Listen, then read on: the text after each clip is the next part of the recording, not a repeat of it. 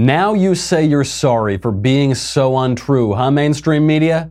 Well, you can cry me a river, cry me a river, cry me a river, Jim Acosta. As confidence in the mainstream media drops to record lows, President Trump's approval rating hits a new high of 50%, five points higher than Barack Obama's at this point in his presidency. We will analyze why the media's crocodile tears are not working. Then, why these midterm elections, 2018, are the most honest elections that we've had in a long time, and also why God isn't a socialist. Finally, the mailbag. I'm Michael Knowles, and this is The Michael Knowles Show.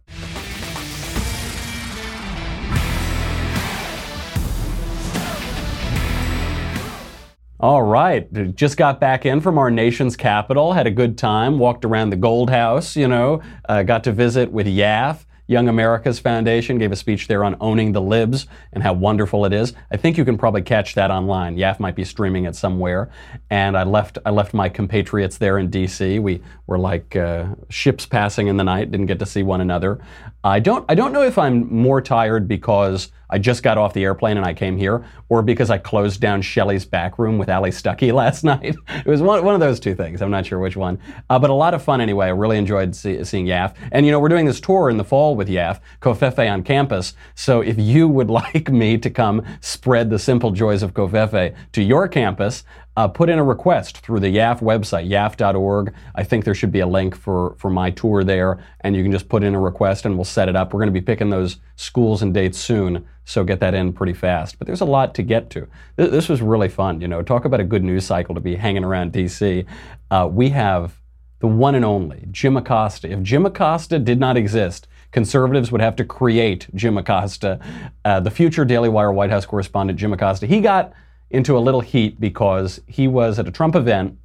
He was at a Trump rally, and some Trump supporters were heckling him. I wonder why. I wonder why they would do that. And that seems so crazy. So then Jim Acosta went on television and started crying those mainstream media crocodile tears. Here is Mr. Acosta.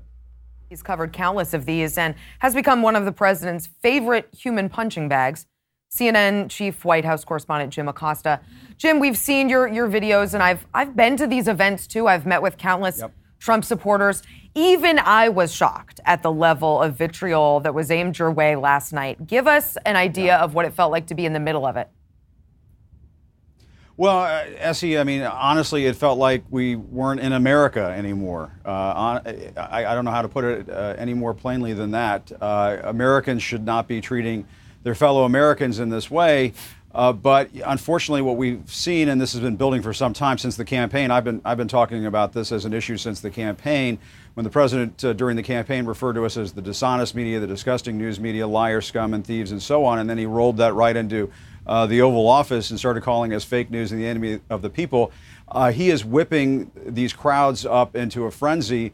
Uh, to the point where they, they really want to come after us. And, we, you know, we have these, these bike rack uh, like barriers around the press cage, as we call it, mm-hmm. uh, to protect us essentially from people who might take things too far. It's unfortunate because, and I try to calmly talk to a lot of these folks at the rally last night to say, listen, hey, you know, tell me what you want to talk about here. Why are you guys so upset with us? And they would kind of go through a list of questions. Uh, most of most of the questions were about why don't you guys report positive news about the president? And I said, hey, you know what? We do that. Mm-hmm. Uh, we were reporting on this positive job numbers in the economy last Friday, and my, my sense of it, S.E., is that the, that these opinions that these folks have at these rallies, they're shaped by what they see in the primetime hours of Fox News and what they hear from some conservative news outlets that just sort of give them this uh, daily diet of what they consider to be terrible things that we do over here uh, at CNN. It's mm. very unfortunate, but it's it's it's a pitting of American against American, yeah. and honestly, it needs to stop. Honestly, it needs to stop. And I'm Ron Burgundy. I'm Ron Burgundy. I'm Jim Acosta, Ron Burgundy. You never see him and Will Ferrell in the same room at the same time, do you?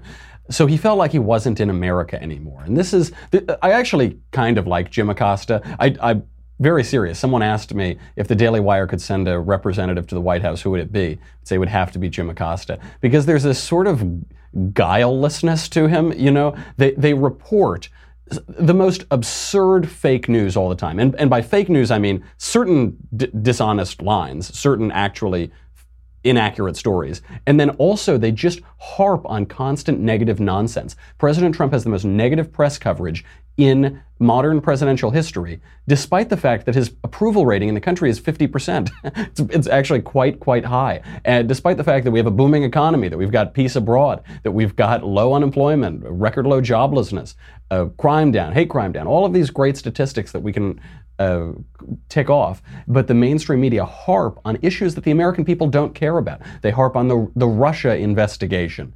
They, they harp on these issues that uh, Americans rank in the bottom uh, bottom percentages of what they care about, what matters to them, what should be newsworthy, what should be politically newsworthy. But they. It, the other thing to point out here is you've got this video of, of Ron Burgundy, Jim Acosta standing there in the press cage, and you've got all of these Trump supporters just making fun of him, you know, because they don't like the mainstream media. The mainstream media are unpopular because they're liars. They carry water for Democrats. They're dirty, rotten liars. Uh, but they're not like punching him in the face. They're not climbing over the cage to stab him or something like that. There haven't been political attacks on journalists in America in recent history.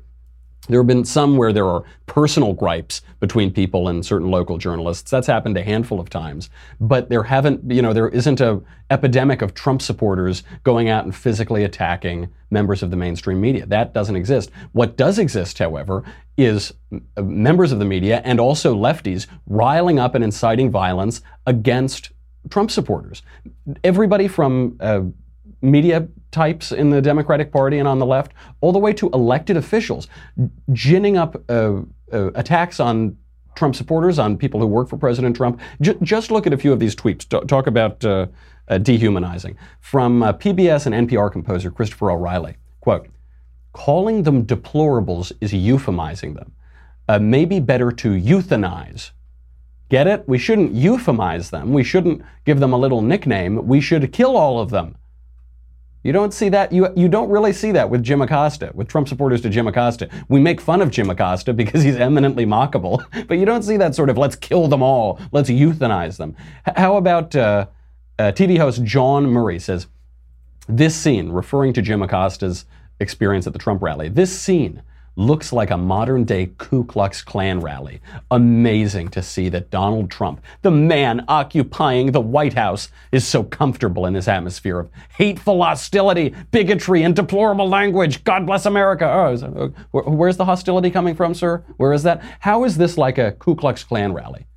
Because that's the easiest. That's the easiest insult. It's the worst thing you can say about a person to say that they're bigots, that they're racists, that they're. It's the worst thing you can say in modern America. What's the evidence? What's really funny is in the clip, in that clip of Jim Acosta there, the, the first group of people, the, the most prominent group on camera, is a big group that says Blacks for Trump.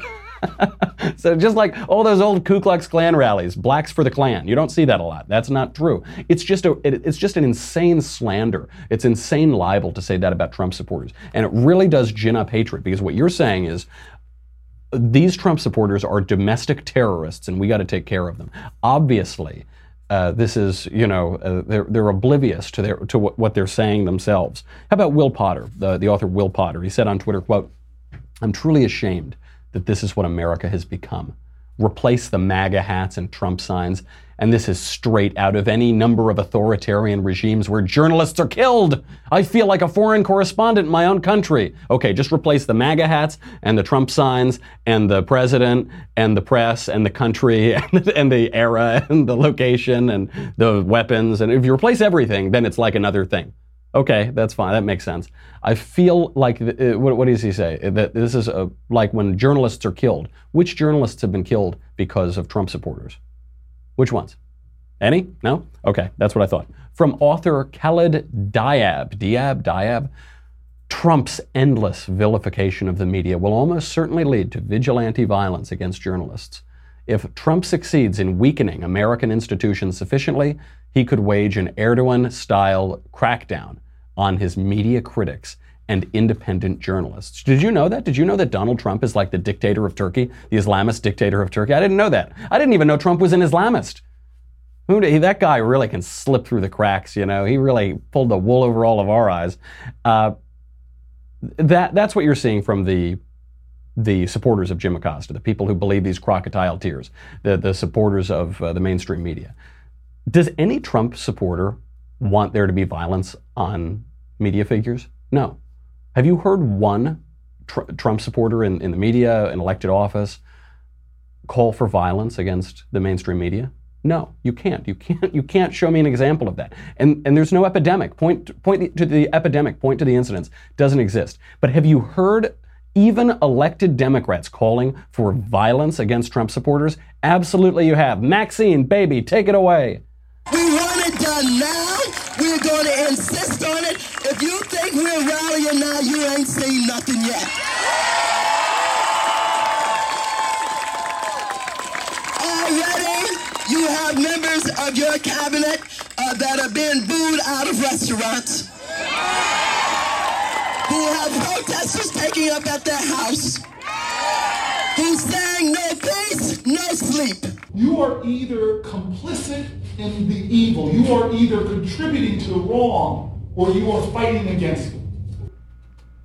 You're evil. Did you hear that? You're evil. And that's why we've got to go to Republicans' houses so that we can keep them up and terrorize their families and swarm them in public. Uh, go out, you know, uh, I, I, think of. Uh, Mitch McConnell and his wife, when the swarming mob goes up there, starts screaming in Elaine Chao's face. That's what they're asking for. That's what the left is saying. They're the ones turning up the rhetoric. It's unbelievable to see these headlines. They say President Trump won't condemn rhetoric. He won't stop rhetoric against journalists. Sarah Sanders won't stop rhetoric against journalists. What about Maxine Waters? What about Cory Booker? What about all of these major Democrats? What about the people who are actually swarming, physically intimidating, attacking Trump supporters while Jim Acosta sends out his crocodile tears. Cry me a river. Absolutely ridiculous. And, and how else, by the way, we're talking about this culture of hatred, ginning up hatred and attacks against our fellow Americans because uh, these news cycles are almost parodies of themselves at this point. The New York Times has just hired a new a member of the editorial board, Sarah Jeong. They just hired Sarah Jeong, and all of a sudden, some old tweets are coming to light. But when I'm talking about old tweets, I'm not even saying like James Gunn, you know, tweets from 2006, 2005, over 10 years ago, 13 years ago. I'm talking about tweets from just a couple years ago, a few years ago, where this woman, this reporter, this journalist, who was hired by the New York Times to be on the editorial board, says horrific things about white people. Not individual white people, horrific things about white people as a category. Here are just some of the quotes and I'm going to have to censor them. I'm going to have to like I'm going to be silent for half of all of these quotes because they're really profane. Dumb effing white people marking up the internet with their opinions like dogs urinating on fire hydrants. Okay? I guess that's what I'm doing right now. I'm just marking up the internet with my opinions. Sorry. uh, another one. Are white people genetically predisposed to burn faster in the sun, thus logically being only fit to live underground like groveling goblins. That was actually Ben's uh, justification for putting me in the broom closet. He said, You're only fit to broadcast like a groveling goblin. Maybe, wow, maybe Sarah Jeong is onto something here. Another tweet hashtag cancel white people. Can't, that's it. Actually, well, Ben was using that justification to get rid of this show. I don't know. Maybe, maybe there's really something to her media strategy. She goes, quote, oh man, it's kind of sick how much joy I get out of being cruel to old white men. yeah, I think that is sick. She goes on, I dare you to play, uh, go to Wikipedia and play things white people can definitely take credit for. It's really hard. Is it? Well, all right. Well, we can maybe we'll try that later. Uh, next one, quote: White men are BS. Okay. Next one, quote: at Rep Dan Mode, white people have stopped breeding. You'll all go extinct soon. This was my plan all along. I guess that is just statistically true because whites don't don't have a lot of kids. So all right, maybe one of those is almost defensible. Uh, she she just uh, spews all of these. That's this is just a handful. This isn't even all of them. Uh, uh the really incredible thing. So we we've seen some this concerted effort to for some people to just attack their character, go back, find some joke they made 10 years ago and try to get them for it. This is not that. This woman is being hired for her opinions. She's being hired for her writing, for the writing that she's put out publicly. And in the very recent past, these are the opinions that she writes down that she thinks are, are worthy of publication and of being put out for the public. And they're horrific. I mean, they're really, really wicked. I, I dare you to read all of those tweets and just replace white with black.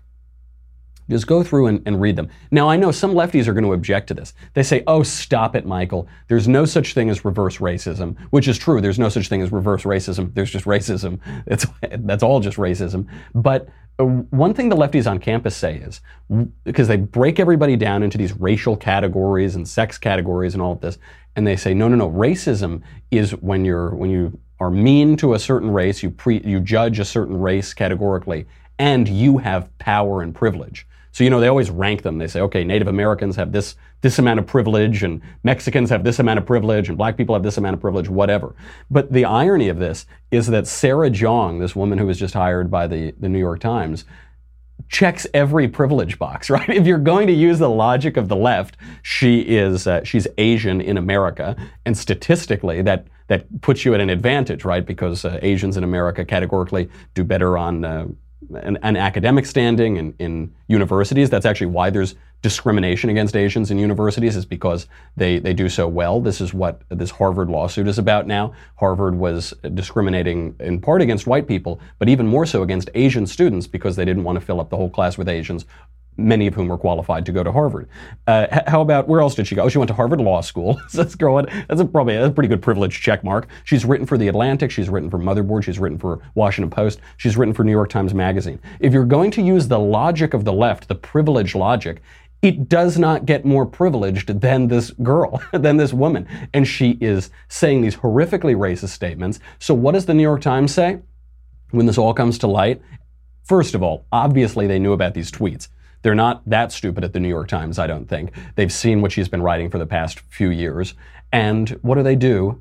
They hire her anyway, and then they defend her. They sent out a statement about this. They said, look, she was the, she's a victim. She's really a victim. This is always what they do. Whenever you find somebody, some leftist bully and you call them out for being bullies, they play the victim. So they said, oh, Sarah Jeong was being harassed by people for her gender and her race and her this and for that and blah, blah, blah, blah, blah. And so she responded and it wasn't good. It wasn't nice. But, you know, that's, she's really the victim here. No, she's not. She's a vicious racist. She said horrible and indefensible things. And I don't want to ruin her life for that. She can still go get another job, but she should not have a job spouting these awful opinions. She, the, the one job she is now prevented from having is offering her opinions in a mainstream publication. So this offers a couple directions. One, the New York Times can fire her if they want to remain a mainstream, not terribly radical organization, or by keeping her on staff by saying, no, Sarah Jeong is part of the editorial board.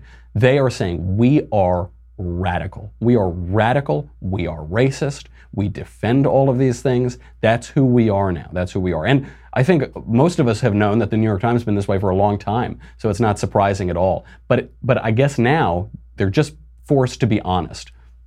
This is a really incredible aspect of, of the Trump era in politics, in culture, in politics. People are being more honest. You know, for years, how long have we said the Democrats are socialists? They're functionally socialists, they're embracing socialism. And they said, no, we're not.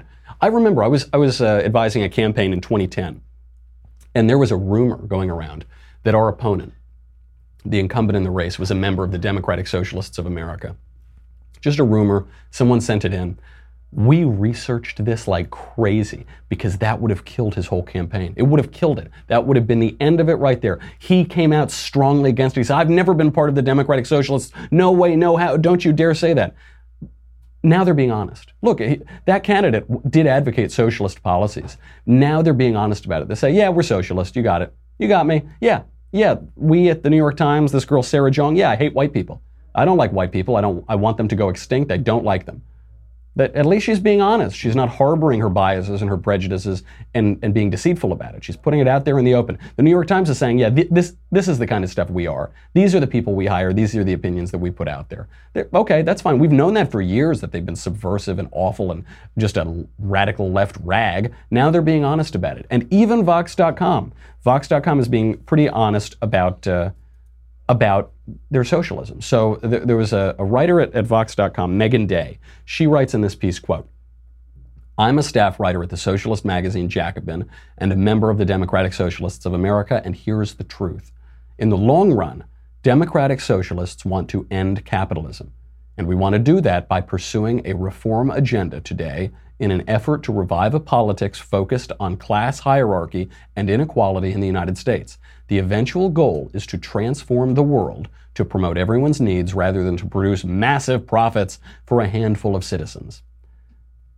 That last part is not how it's going to play out, but she's being honest. And I, I really appreciate that. You can, you can knock her for holding just a pernicious and awful ideology, but you can't knock her for being deceitful. At least she's putting those ideas out there. That's really what they're saying. Yeah, we, no, no, no. Democratic Socialists, we're not just regular old liberals. We're not even regular old American lefties. We want to undo capitalism. We want to fundamentally transform America.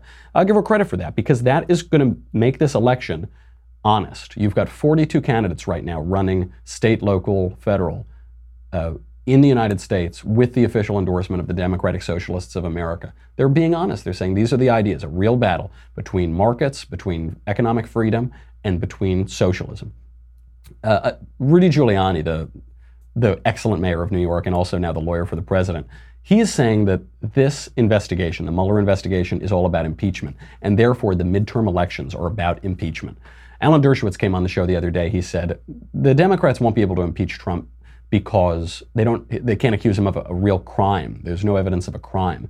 But the Democrats who are now running for office are running on an impeach Trump ticket. They think that impeachment is simply a political matter. It's not a legal matter, and they're going to run for that. And those are the stakes.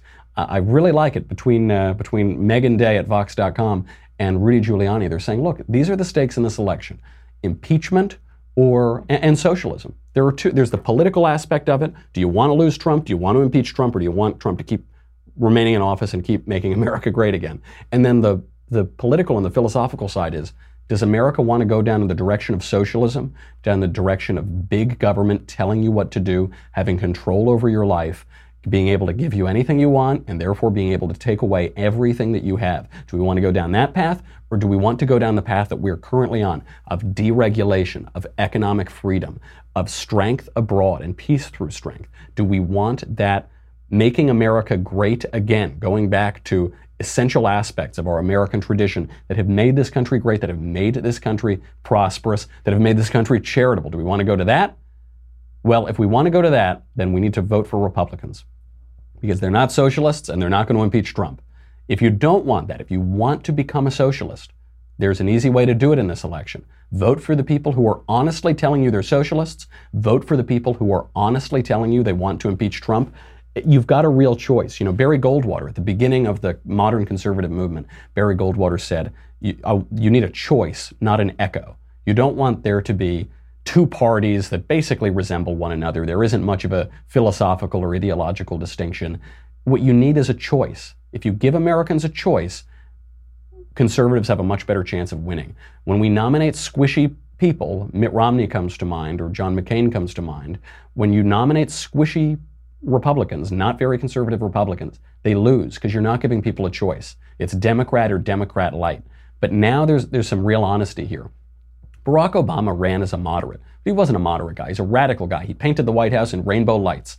He is a radical guy. He wants to fundamentally transform America. But when he would say those things, he would always back off them. He would always try to explain them away. These guys today, I think in part because of the raucousness of President Trump, are being honest for the first time in a while. That's a beautiful thing. I've got to get to the mailbag pretty soon, but I, I don't I don't want to lose that aspect because the, the only people now who are still being dishonest are the mainstream media. They're the ones who are crying. They're the Jim Acostas who say, wah, wah, wah. What, stop doing this. You know, uh, stop inciting violence. The violence is against Trump supporters. It's not Trump supporters against the media. The violence is the left wing, the violent left wing against Trump supporters, media figures, and elected officials and activists.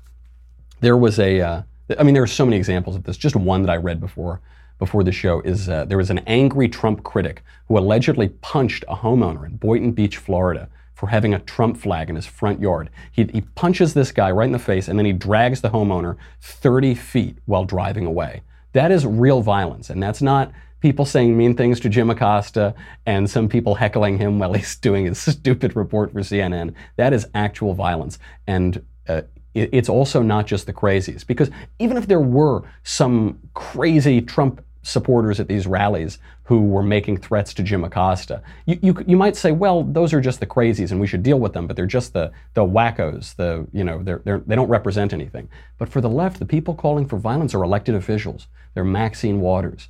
Cory Booker saying that if you support Judge Kavanaugh, if you support the most staid constitutional aspects of this administration, you are evil. You are complicit in evil. It's all on them. When the, when the Democrats and when the left accuse you of something, they are projecting. This is almost always true. They're projecting, they, they call you a racist, they're projecting their own racism. Just read Sarah Jeong. Just read who the New York Times is hiring to be on their editorial board. When they're yelling at you to tone down the rhetoric, listen to their rhetoric. Well, listen, when they say stop being so hostile, notice that their face is red. They've got veins popping out of their neck. They've got steam coming out of their ears. They say stop being so hostile. So what are you? I'm just trying to sip my covfefe over here. I'm not.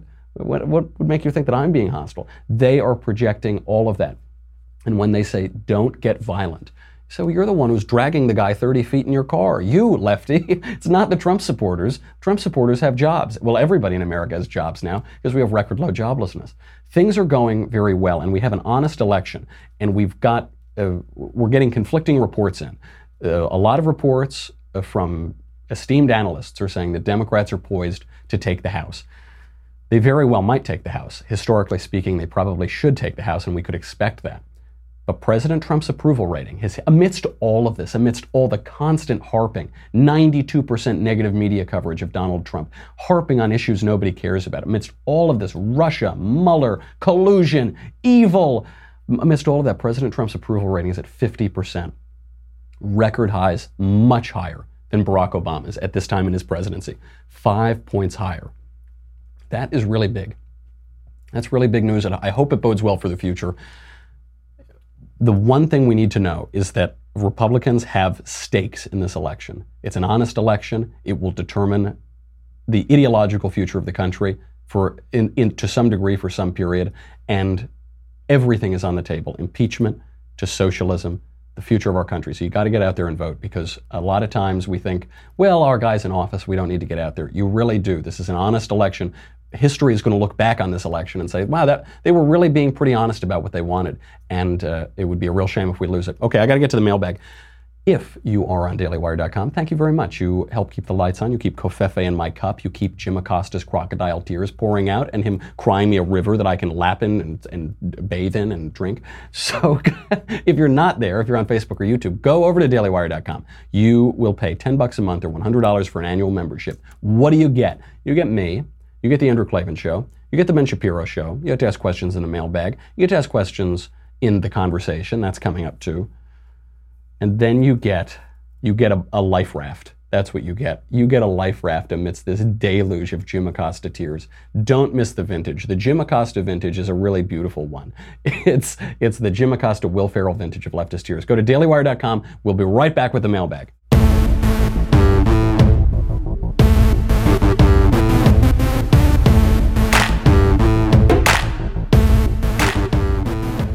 All right, let's get into it. I always run so late in the mailbag that today let's try to burn through it. Let's let's try to see if we can get some more questions in. First one from Evan. Dear great distributor of covfefe and drinker of leftist tears, can you explain what separation of church and state means for Americans? I find it hard to explain that this separation doesn't and shouldn't mean that government workers and elected officials cannot be religious or influenced by their religion, but I am being told my leftist uncle by my leftist uncle that people should keep their religion between them and God. I find this absurd. What was the original intention of this concept for our country? Has it gone too far? Thank you, Evan. Yes, the uh, the Establishment Clause, the First Amendment says we, there won't be an a, established religion in the United States. We, we can refer to this as the separation of church and state, though I think that's a little misleading. The purpose of that separation is to protect the church from the state. It is not to protect the state from the church. As John Adams said, the United States is built for a moral and religious people. It is unfit for the governance of anybody else. Uh, it is to protect the church from the state. You saw uh, in other places, in other revolutions, the French Revolution is a good counterexample of this. Uh, the, the, separation of church and state meant the destruction of the church. They knocked down churches, they confiscated church property, they built temples to reason, they practically uh, insisted on atheism as a matter of course and as a matter of law. And look what that did. Uh, you, you, the people who say, keep your religion to yourself, don't you uh, look, you can be religious. I'm all for people being religious, but don't ever let that affect anything that you do. This is absurd. St. Francis of Assisi said, preach the gospel, and if you must, speak. What is he saying? It means that if you've got the gospel, if you believe in Jesus, if you're a Christian, this affects every aspect of your behavior. This affects everything you do, and it should affect everything you do. It should uh, transform your soul. Uh, St. Paul wrote, It is no longer I who lives, but Christ who lives in me. Says, well, well, St. Paul, that's fine, but don't let him live publicly. Don't let us see him living in you. Uh, uh that's crazy. Th- this gets to the other canard that people throw out. They say, look, we can't legislate morality. Stop legislating morality. Get your religion out of these politics. All political issues are essentially religious issues because they come down to first principles and they come down to virtues and they come down to values and they come down to morals. The question of raising taxes or lowering taxes is a moral question. The question of healthcare certainly is one, and you hear religious language about it all the time. Human rights. What, what do human rights come from? Human rights come from natural rights. Natural rights come from the natural law. Where's the natural law come from? From the natural law giver, the person who created nature, the person who created that natural law. They all come from the, a, a religious background. You know, uh, St. Andrew Breitbart, the, mo- the patron saint of modern conservatism, he said politics is downstream of culture, culture is downstream of the cult. It's downstream of what we worship. It comes through all of that. I talked about this a little bit yesterday at YAF. For the left, Politics is religion. That's what they worship. It's why they use these phrases erasure. When you disagree with a conservative, they say, okay, you disagree with me, you don't like my opinion. When you disagree with a lefty, they say, you're erasing my identity. This is a real phrase they use on campus and in other circles, and you're going to hear it become more mainstream. You're erasing my identity. You're invalidating my identity. And in fact, you are, because that, those politics are their uh, religious identity. Why do we need to put caps on certain carbon emissions? Why do we need certain fuel standards in cars? To save the planet. That's religion. Should we tell the left to get their religion out of politics? No, of course you can't do that because it all it's all downstream of religion, and uh, it's a really shallow understanding of, of religion and philosophical thought, uh, and the and the religiosity that built the West to say we need to full, we need to separate church and state. You can't do it. This form of government that we have comes out of the very religious convictions that built Western civilization. So you tell your lefty uncle, not quite right. From Alex. Hello from Detroit. This Tuesday is the primary in Michigan. I'm torn who to vote for. I'm a libertarian conservative for the most part, and none of the Republican candidates align as such. In fact, there is a large gap for the leading Republican candidate who is endorsed by Trump, so I feel like my vote wouldn't matter. I am, however, tempted to vote on the Democratic ticket because there's a woman running as a very centrist Democrat against Medicare for all, that's just socialism, and wants to reduce taxes on those in retirement. The second place candidate on the Democratic ticket is a very progressive individual endorsed by Bernie and Alexandria Ocasio Cortez, who will uh, both be in Michigan campaigning for him this Sunday. Okay, so you've got the You've got the Republican candidate, and then you've got the moderate Democrat candidate, and then you've got the socialist candidate. I'm tempted to vote for the centrist Dem in the primary solely to do my part to ensure the progressive does not win and redistribute pudding to all. what are your thoughts? I am all for strategic voting. I am all for strategic voting. Some people say uh, this is unprincipled. That isn't unprincipled at all. Your vote is not. Uh, your vote is not primarily a religious action.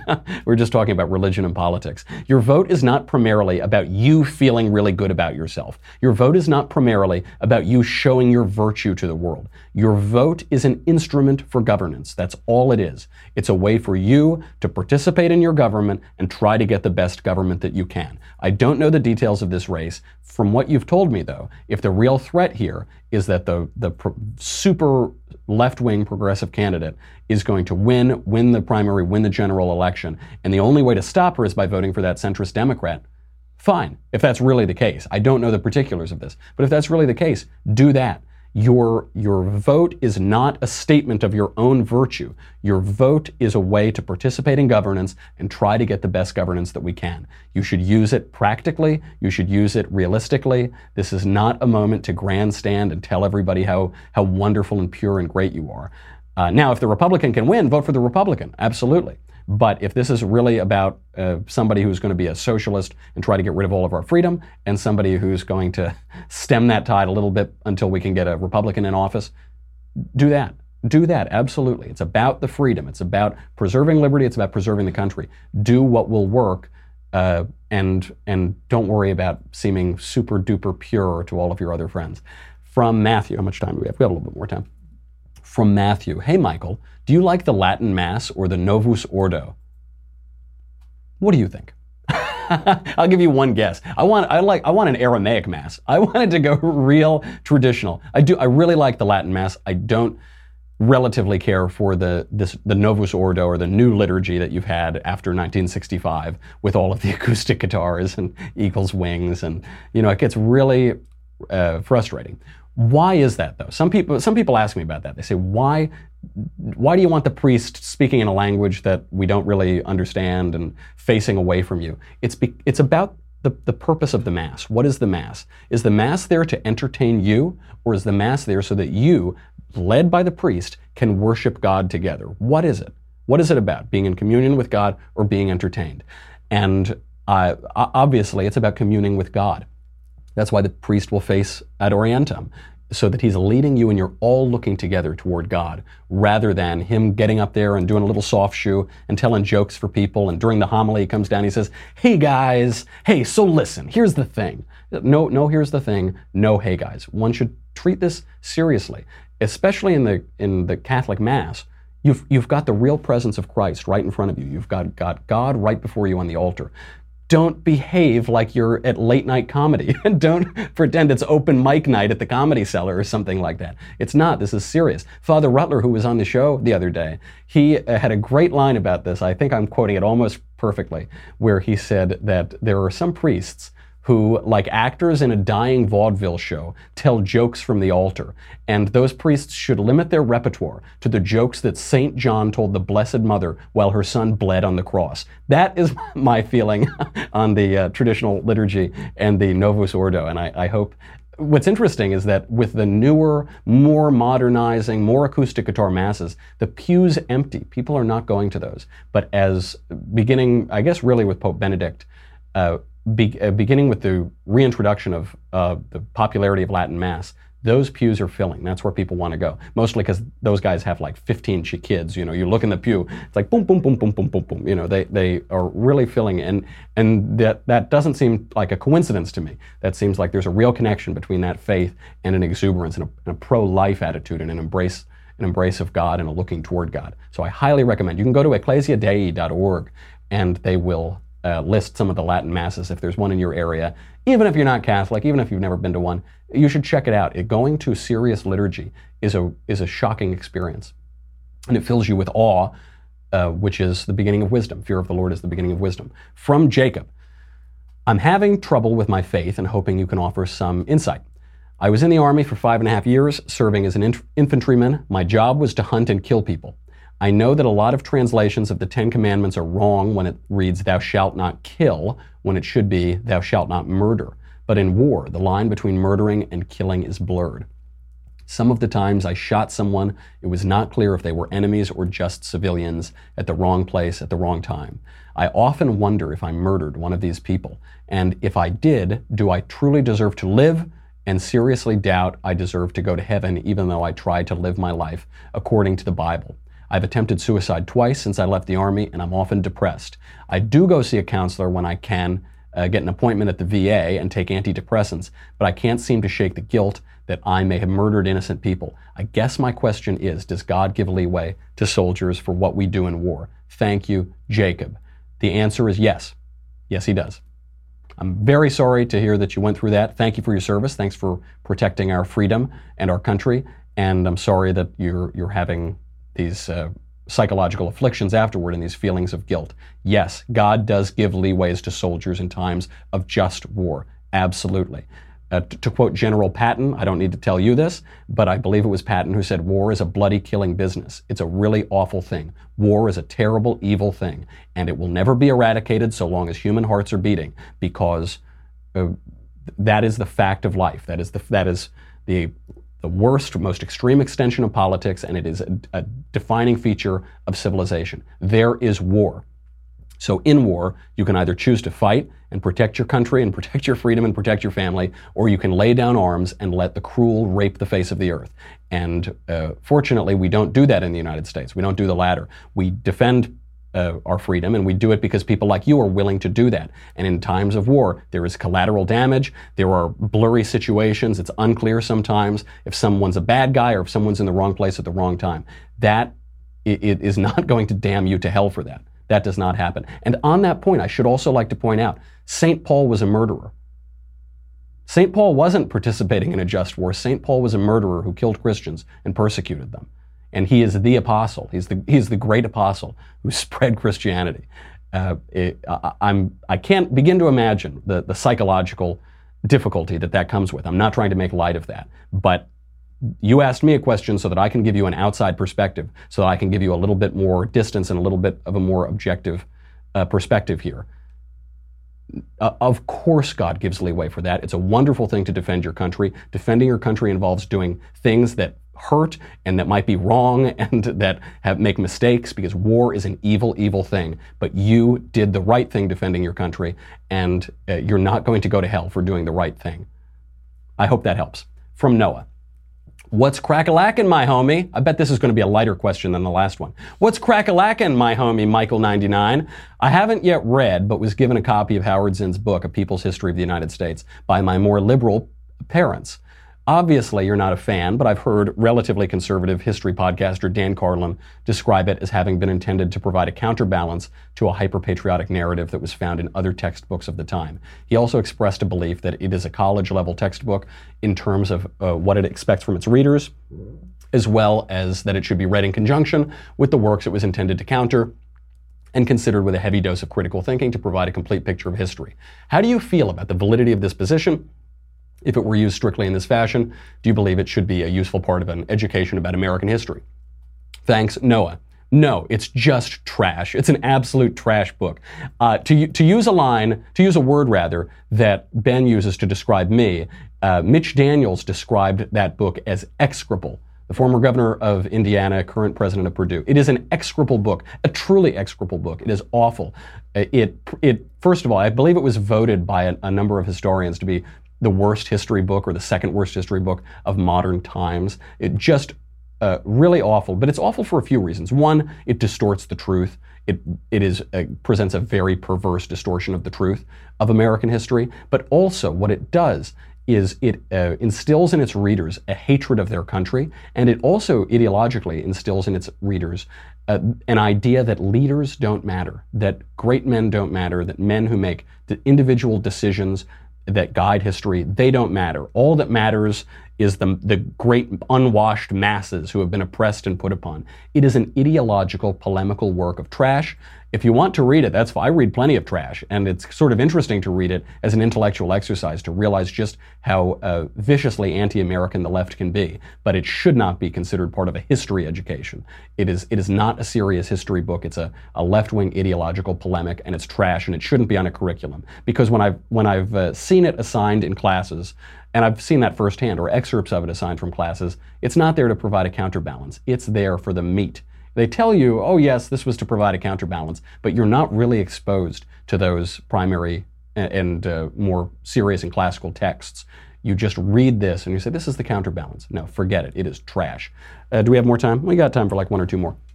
From Dale Dear Mr. Knowles, hey man, I'm for abortions. Yup, I'm an evil left wing crazy who's like, who likes killing the unborn. Not really, but I wish I could get on the right to life train. Here is my problem in a nutshell. Without abortions, unwanted children will be born to women who hated the idea of having a child so much that they're willing to remove the fetus from their body. So my question is, who will take care of the unwanted? The children being born from young girls uh, make that children themselves. You know, girls 14, 15, or 16 years old who thought that the young handsome man was going to take her away, but only left them pregnant. What place will they end up at? Because adoptions will at best take in 10%, reasonable guess. Who will raise the rest? By the way, your reasonable guess is you've plucked that out of thin air. that isn't that that does not come from anywhere. Uh, single moms or state-run orphanages. Who will pay for all care and who will love the children? Dale. Uh, he keeps going on, but this is too long. Uh, no. Uh, oh, oh, so you're you're you're beginning with all of the objections that one would have to these babies. You're beginning like three stages down the line. Well, but what if no one wants them? What if they're not raised right? What if they're not loved? Uh, that would all be terrible. Would that be worse than murdering them? No. Nobody honestly believes that it would be worse than murdering them. The question you have to ask yourself is Is this a human? Yes, it's a human. It's not a duck, it's not a dog, it's not a dinosaur, it's a human. Is this an individual or is this just a part of the mother? It's an individual. It has individual DNA. It grows individually. It grows separately from the mother. It's its own. It has its own organs. It's not a part of the mother. And uh, is it alive? Yes, it's alive. It's growing. It's uh, consuming nutrients. It it will be its own person. Uh, and left unimpeded, it will grow to a very ripe old age unless something terrible happens or unless somebody murders it. That's it. So, do you have the right to kill it? No. Should you kill it? No. Is it perverse to have a mother kill her child? Yes. Mother Teresa said that's the greatest source of evil in the world, and I'm likely to agree with that. Now, if you say, well, the child will be, uh, the, the mother considered abortion, and so therefore she's she'll be a terrible mother. First of all, that's not necessarily true. If you're a 14 or 15 year old girl and you're scared because you're pregnant and the thought crosses your mind, that doesn't mean you can't be a good mother. People have fears all the time. People think perverse things all the time. People have temptations to evil all the time. That doesn't mean you can't do good. That's ridiculous. As for adoption, there are a lot of people trying to adopt babies in the United States. Uh, and to adopt American babies in the United States. I, I, I don't think the options are kill it or leave it on the doorstep of the fire department or something. That is not the case.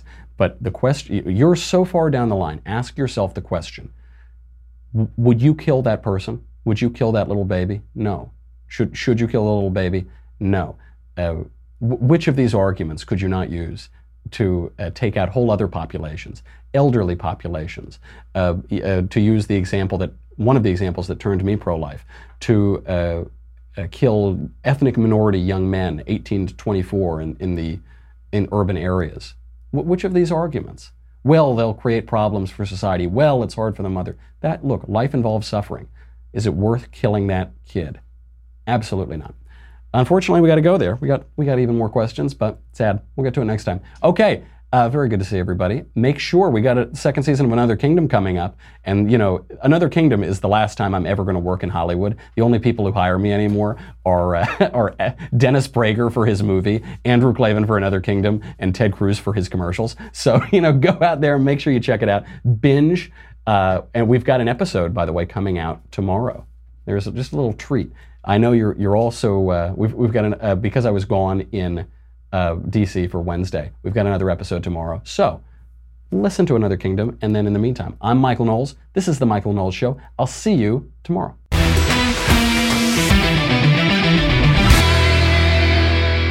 The Michael Knowles Show is produced by Senia Villarreal, executive producer Jeremy Boring, senior producer Jonathan Hay, our supervising producer Mathis Glover, and our technical producer is Austin Stevens. Edited by Jim Nickel. Audio is mixed by Mike Coromina. Hair and makeup is by Jesua Olvera. The Michael Knowles Show is a Daily Wire forward publishing production. Copyright Forward Publishing 2018.